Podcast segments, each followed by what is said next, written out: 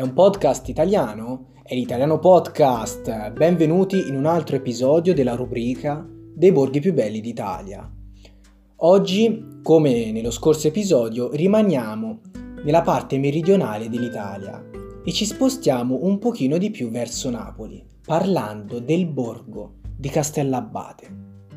Castellabate è un borgo italiano considerato chiaramente dall'UNESCO come patrimonio dell'umanità il nome di Castrum Abbatis, chiaramente tradotto dal latino castello dell'abbate, è legato proprio alla costruzione del castello, attrazione turistica più importante di questo borgo. La costruzione del castello che vede luce a partire dal 1123.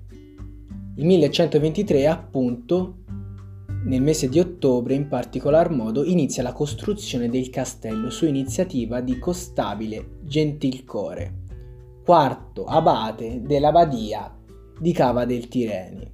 Il borgo si sviluppa intorno ad esso e arriva persino a prendere il nome del castello. Non a caso si chiama Castellabate.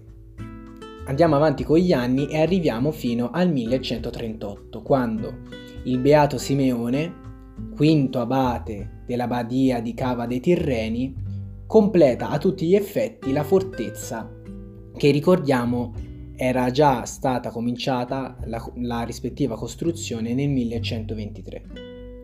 Dopo la morte del beato Simeone, il castello diventa come un punto di rifugio per gli abitanti del piccolo paese, ma non solo, perché grazie alla fortezza tirata su dal 1123, Castellabate comincia per la prima volta a vedere uno sbocco di carattere commerciale per i traffici di vendita e dei commerci.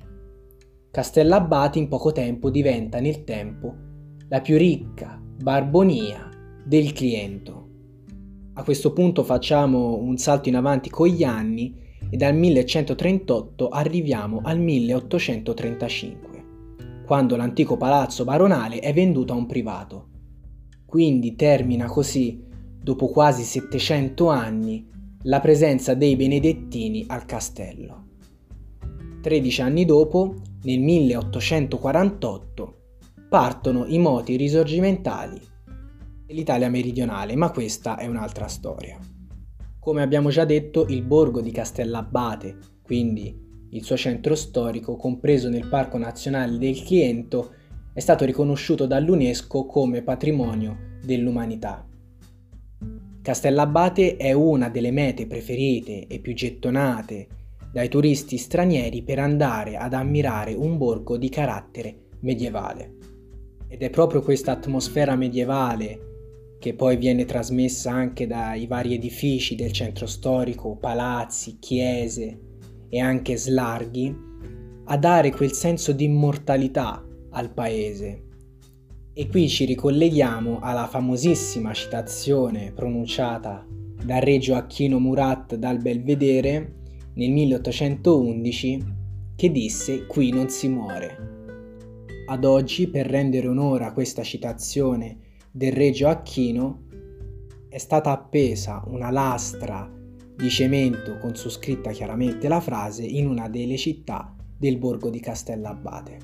Il re Gioacchino fu proprio stupito dal cospetto di tanta bellezza e salubrità che offriva ai tempi nel XIX secolo questo piccolo borgo della Campania italiana.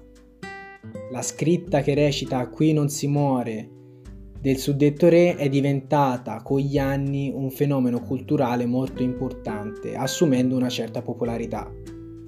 Magari molti di voi se la ricorderanno perché hanno visto il film Benvenuti al Sud di Luca Miniero, girato appunto a Castellabate, dove compariva in una piccola scena proprio questa scritta.